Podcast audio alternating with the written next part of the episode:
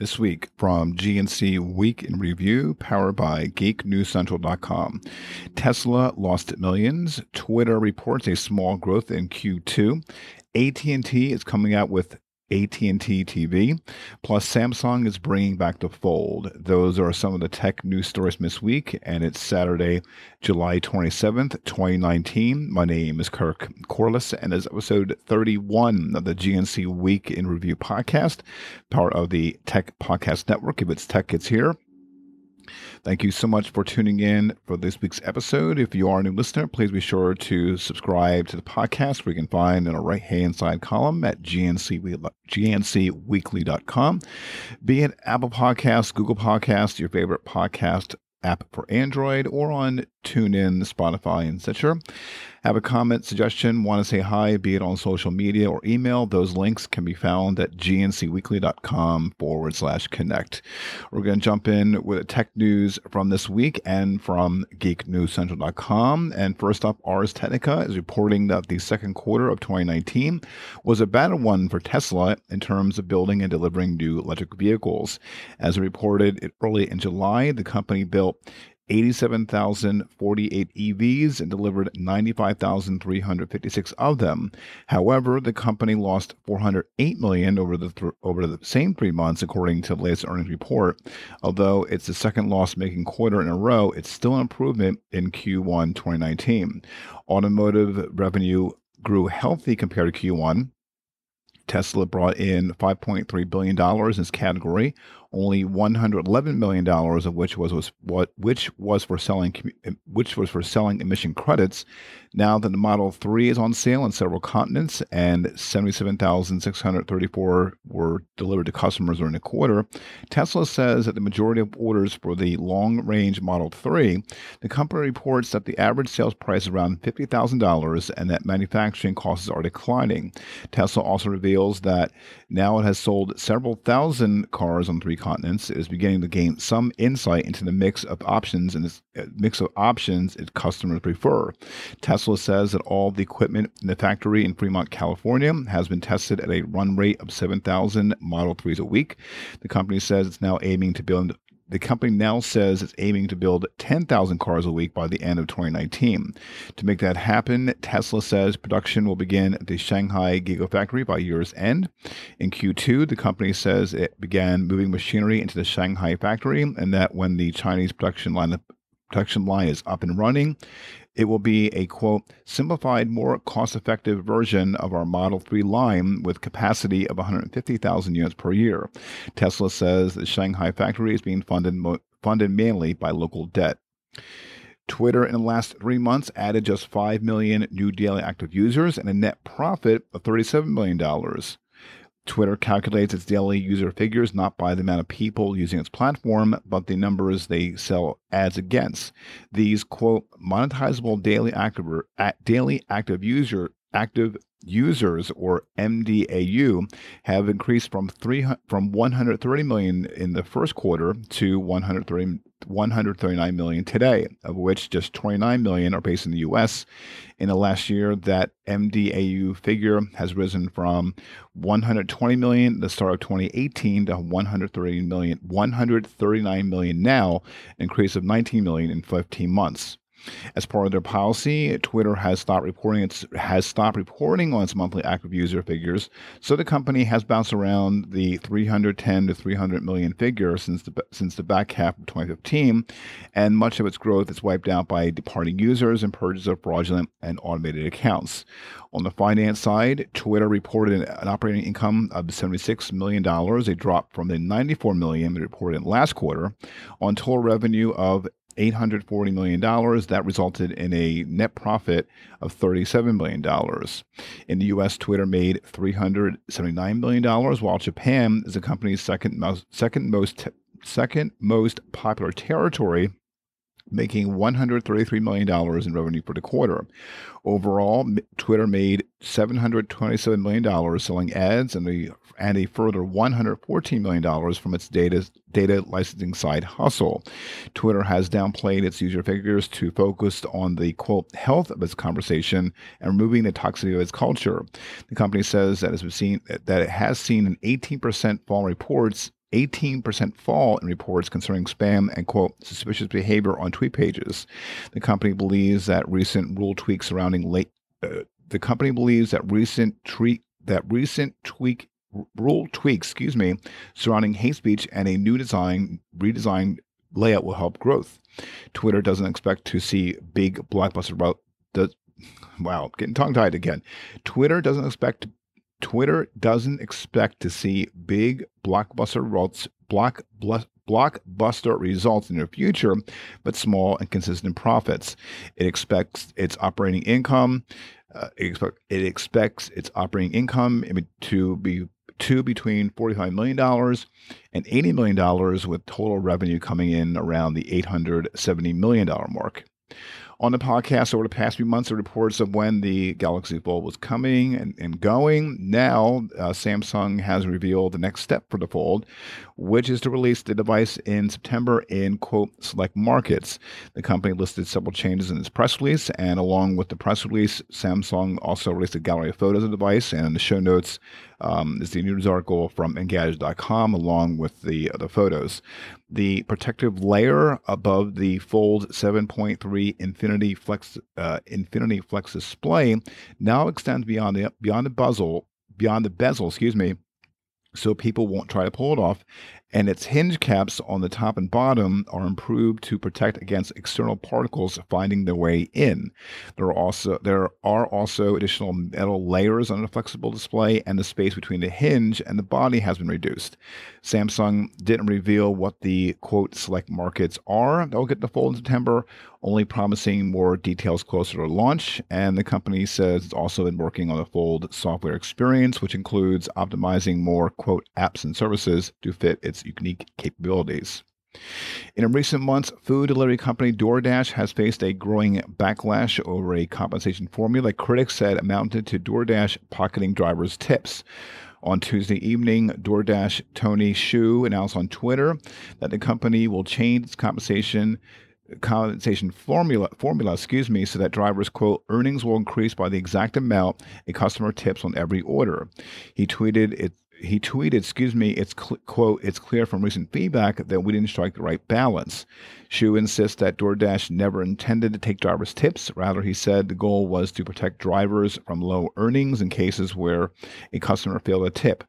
If a driver's total pay for a job, DoorDash's base rate plus any customer tip fell below a DoorDash determined minimum, DoorDash will make up a difference. Now, Hsu says that DoorDash is going to revamp its pay system to ensure that every dollar tip goes to its drivers. 5G subscribers are expected to reach 1.1 billion by 2023 across the Asia Pacific and North American regions, where the next generation network has been launched. That will be triple the number of subscribers 4G subscribers reaching the same 5-year time period after launching, where there's a report released by IHS Markit. North America will have 294 million 5G subscriptions by 2023, while Asia Pacific will have 785 million. That's where IHS predicts. The rapid uptake of 5G is due to the Elias Aventinos, principal at IHS Markit, says the rapid uptake of 5G is due to the early release of 5G phones. He also says, quote, during 4G's first year of launch, there were only 3 smartphone availables. 5G boasts at least 20 smartphone designs available for release to the market this year. Aventinos also thinks 5G will be in most phones by 2023. There was talk of the Apple Card, and there was no news about it till now. Bloomberg reports that the card will reportedly launch in the first half of August.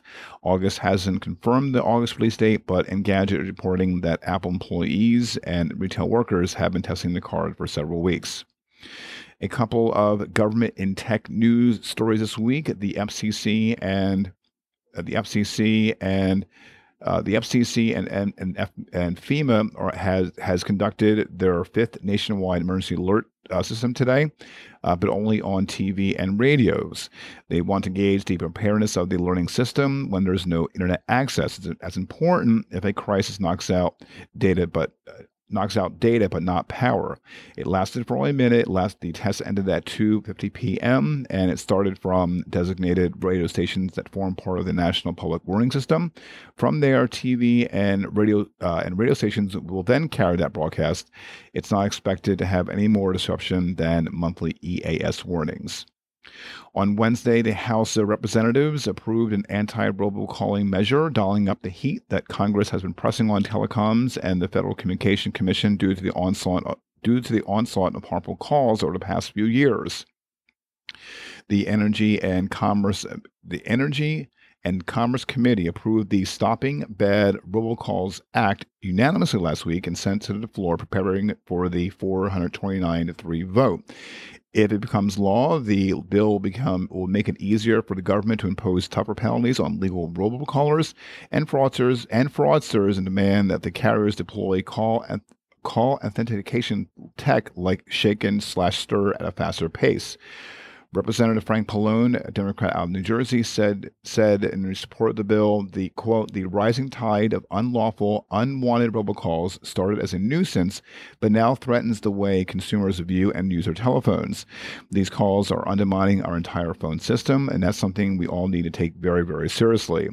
The bill will also require the FCC to update its definition of, quote, robocall, which could lead to more business obtaining consent from customers before using robocalls to content them.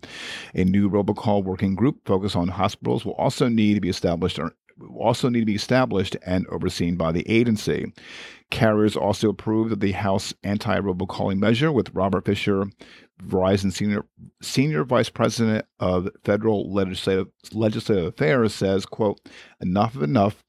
It's time for Americans to hang up on abusive robocallers once and for all." He also says, quote, we commend this legislation and look forward to working with Congress to make abusive calls history."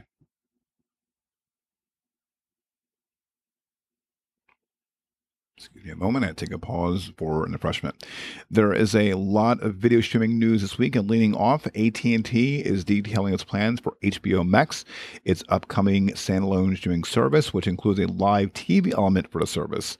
The company's CEO revealed during a call with investors that AT&T is aiming to offer live sports and news through the HBO Max streaming service. AT&T CEO Randall Stevenson said that HBO Max could eventually offer live sports as well. They might include MLB, NBA, and soccer matches. There may be also a news element to the service.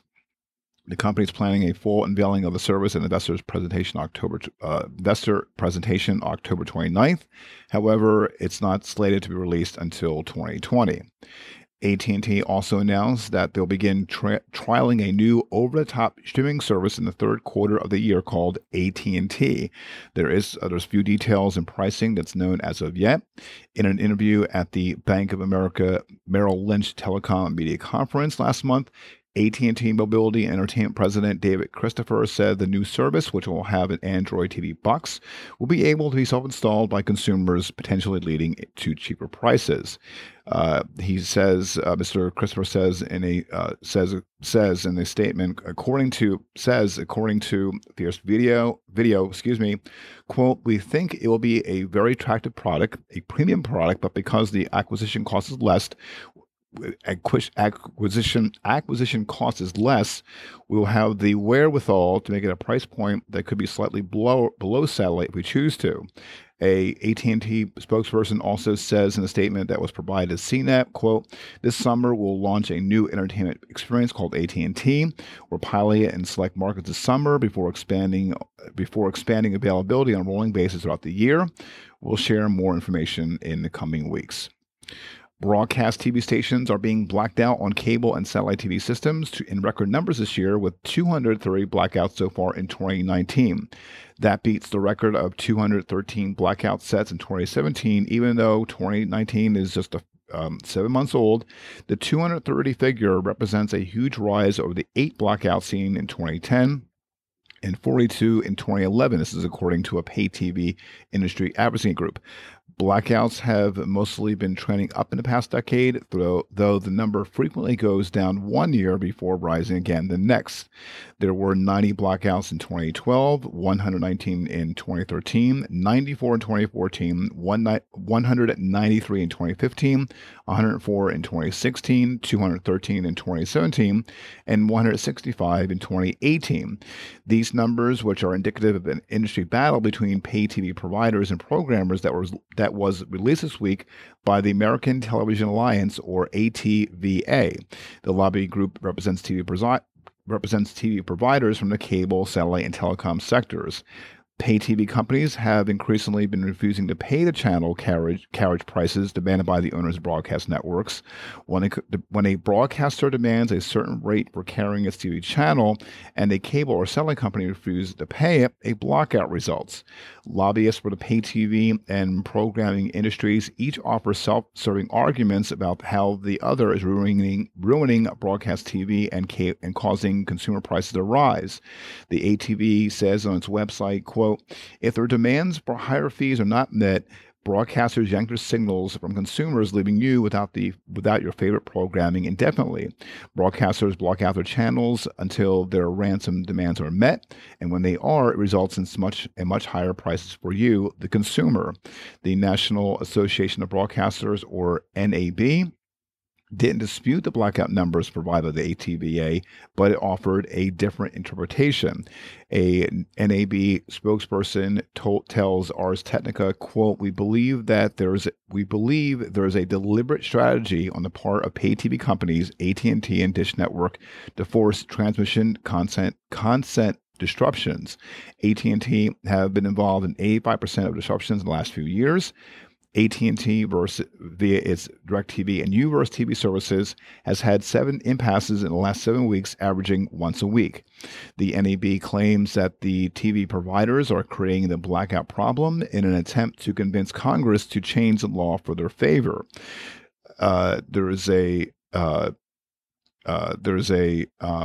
NAB also says, continuing, quote, this strategy is timed around Congress's review of a satellite TV bill, specifically a reauthorization of the Satellite Television Extension and Location Act, or STELA. We think the strategy is to force disruption, then cry to Congress that the system is broken in hopes that Congress will add an amendment to the satellite TV bill. The ATV argues that Congress should, quote, modernize the retransmission consent rules, which currently favor broadcasters at the expense of consumers and competition. In the show notes, there's a link in the show notes from Engadget.com, where Netflix is unveiling new shows aimed at preschoolers. There is shows like, for example, DreamWorks Dragon Rescue Riders. There's also Hello Ninja. So I will link up with the article and of all the different shows that are coming to Netflix for preschoolers. Also in the show notes, there's a link from lifehacker.com on movies and shows that are arriving on Disney Plus on launch day. Movies like Captain Marvel, Iron Man, Pixar, everything except for Toy Story 4. Star Wars episodes 1 through 7, and there's a lot of movies from Disney as well. Also, there's Disney Plus launch day as well. So I will have a link up in the show notes that you can check out for yourself. And to bring the video streaming news to a close, CBS All Access streaming service is arriving on Apple TV channels this coming Monday, July 29th. CBS announced the launch on Twitter that was spotted by 9to5Mac. With the addition of CBS All Access, Apple TV will be able to watch shows like The Good Fight, Star Trek Discovery, and the upcoming Star Trek Picard. The service also streams live events like the Grammy Awards. Google has confirmed Google Photos now has more than 1 billion users. It surpassed the milestone early this summer, a little over 4 years after unveiled Photos. This is where Google has told Fast Company in a profile of the service. The company spun up Photos from Google Plus at I/O 2015. It's the 9th product to hit the billion user mark, following Search, Gmail, Chrome, Drive, Maps, YouTube, Play Store, and Android. Also from Google and their Nest team, they receive a lot of emails from people with disabilities telling them how the home speakers are giving them more independence. That's why the tech giant has teamed up with the Christopher and Dana Reeve Foundation to give 100,000 home minis to people living with paralysis and their caregivers. Google's blog has published a post written by Garrison Reed, who is a Team USA Paralympic powerlifter who's been navigating life in a wheelchair for the past 20 years. He said that while moving around in a world that doesn't cater to his needs is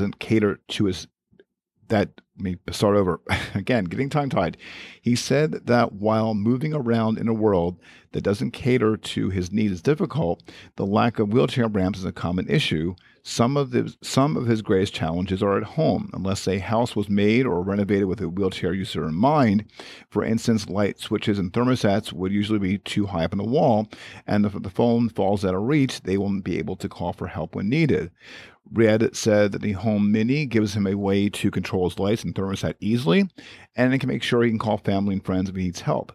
The speaker's ability to set alarms, play music, and trivia, and make lists could be especially useful to people with quadriplegia as well.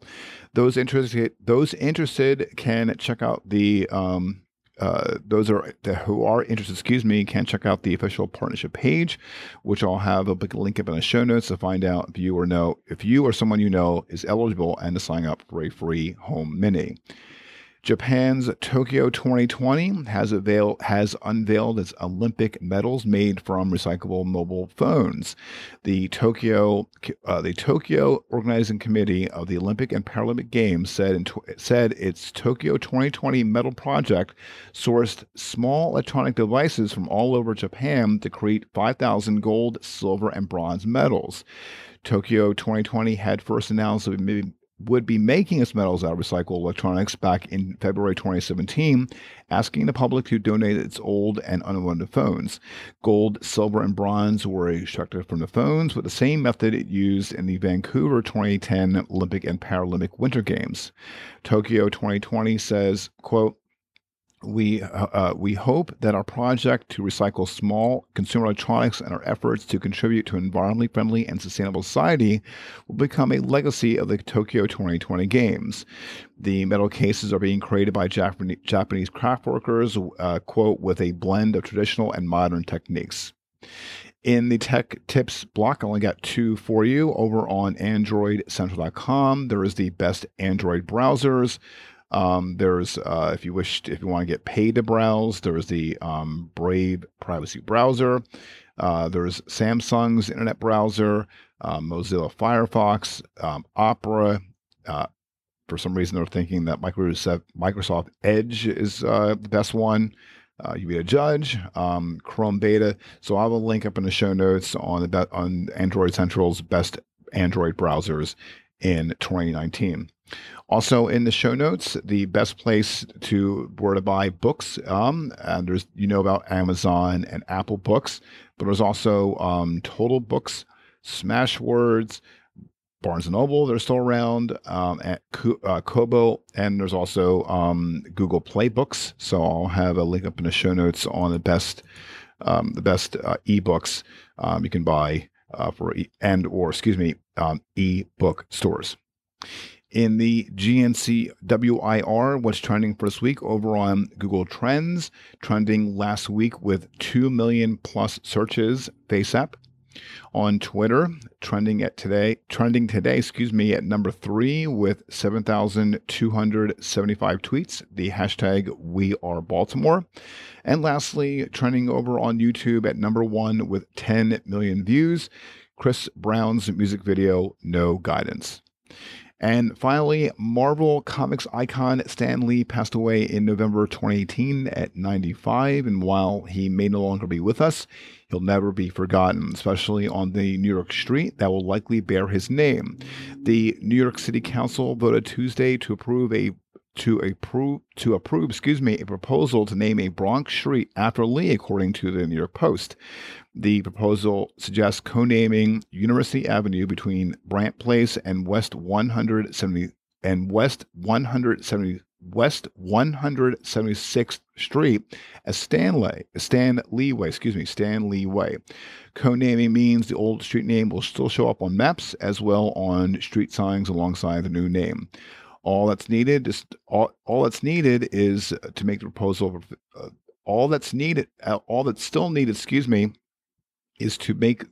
official is a mayoral sign-off. The New York City Council didn't immediately respond to requests for comment. And that is the tech news for this week for Saturday, July 27th, 2019. Thank you so much for tuning in for this week's episode. Show notes from this episode can be found at GNCweekly.com. Also, be sure to check out the latest tech news and commentary from GeekNewsCentral.com. If you have a comment, thought, want to say hi, I'd love to hear from you all, be it on social media or email. You can find all the links on social media, and links like Gmail, at GNCweekly.com/connect. And I'll be back next week for another episode of the GNC Week in Review podcast. Till then, I will talk to you all soon.